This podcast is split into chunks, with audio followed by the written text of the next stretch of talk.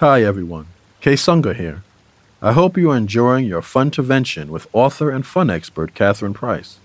If you'd like to hear more about bringing joy and fun into your life, particularly over the next few weeks, head to the Headspace app and check out our Happier Holiday Collection.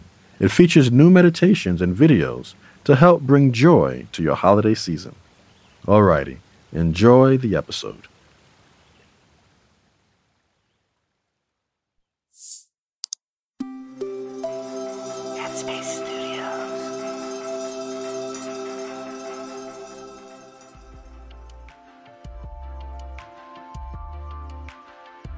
This is Catherine Price, and welcome to Radio Headspace and to Tuesday morning. And this marks the second day of what I am referring to as our fun Funtervention, a week long effort to better understand what fun actually is and get started on having more fun in our lives.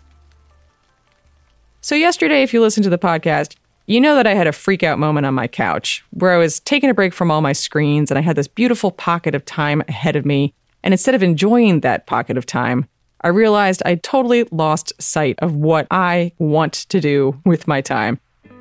Today, I want to tell you what happened next.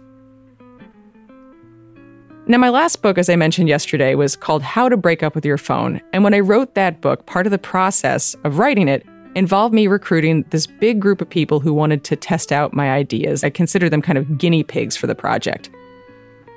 And there was a question I asked them that I realized I should ask myself.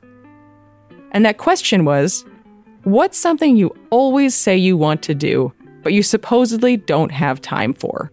I mean, really, think about that for a second. My answer was guitar. My grandmother gave me money in college to buy a guitar. So basically, this guitar had sat in my closet for like 20 years, as I like to say, attracting dust and guilt. And in that moment, I realized, you know what? I'll learn to play the guitar. And I remembered that I'd seen a flyer not that long ago in my own neighborhood for some music studio that had adult guitar classes. I was really nervous, honestly, to go to this class because I don't play guitar. I knew about three chords, and I was joining this class in the middle of the session. But you know, existential crises can be very motivating, so I managed to do it, and I really had a great time. I met this group of people and we just made music together for an hour and a half. Or, you know, we made some version of music. We weren't particularly good, but that wasn't the point. The whole point of this experience was for us to play together, both literally and metaphorically. And, you know, when's the last time in your adult life that you did something that didn't have a measurable outcome? And basically, I ended up feeling this feeling during that class that surprised me. I just felt so happy in that hour and a half. I felt so energized. I was almost ecstatic sometimes, and it wasn't long before that class became a highlight of my week. At first, I thought the feeling might be due to what I was doing at the time, the acquisition of the skill or the people in particular. But in reality, it wasn't just about the skill. It was it went beyond that, and it wasn't necessarily about the people because at that point I didn't know them well. It was this energy. So the word I came up with was fun. But then I got curious and I looked it up in the dictionary and tried to see what fun actually meant if you looked at the official definition. And it said fun is lighthearted pleasure. And I thought, well, that doesn't describe this experience at all. I mean, sure, I guess it's lighthearted pleasure, but it's not fun in the sense of getting yourself a manicure or going out and getting drunk at a bar or something like that. There's something much deeper here. And then I started thinking, is this just me? Is this just Catherine like really enjoying her guitar class and making a bigger deal out of something that other people wouldn't really connect with?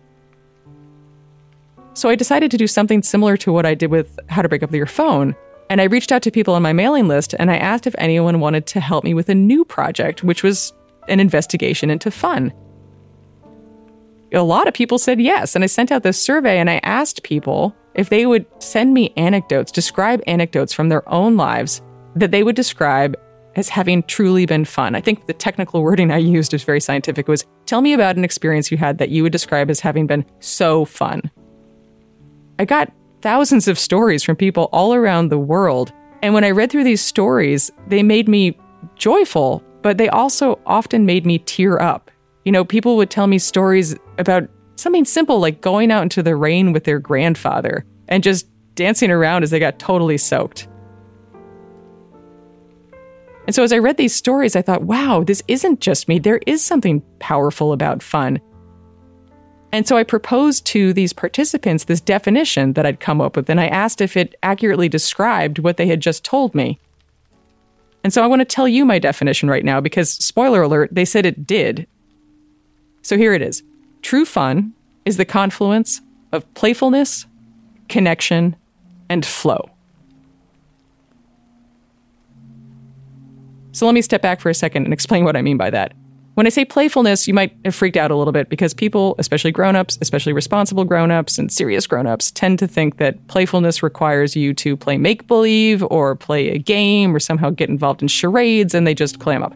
I'm not talking about that. I'm talking about your attitude, about having a lighthearted spirit that you bring to an activity where you don't care too much about the outcome. That's exactly what was happening in my guitar class, as I was mentioning, because we didn't have an outcome. We were not going to perform songs for people.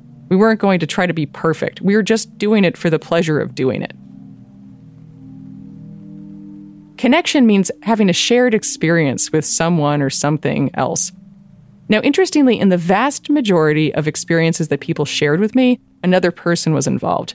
And this was true even for introverts. The third state is flow.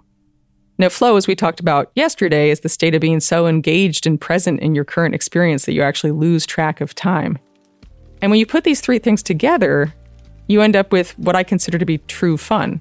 So all of them are great on their own, but when you put them all together, they're these life affirming moments similar to what I was having in my guitar class that really make us feel alive.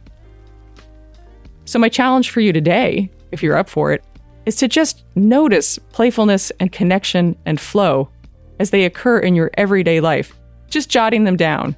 Moments of playfulness, connection, and flow. Put a P or an F or a C next to them to label which one you think it qualifies as.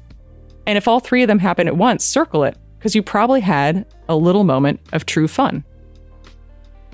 So that's it for me today. Thank you so much for listening, and I will see you here tomorrow.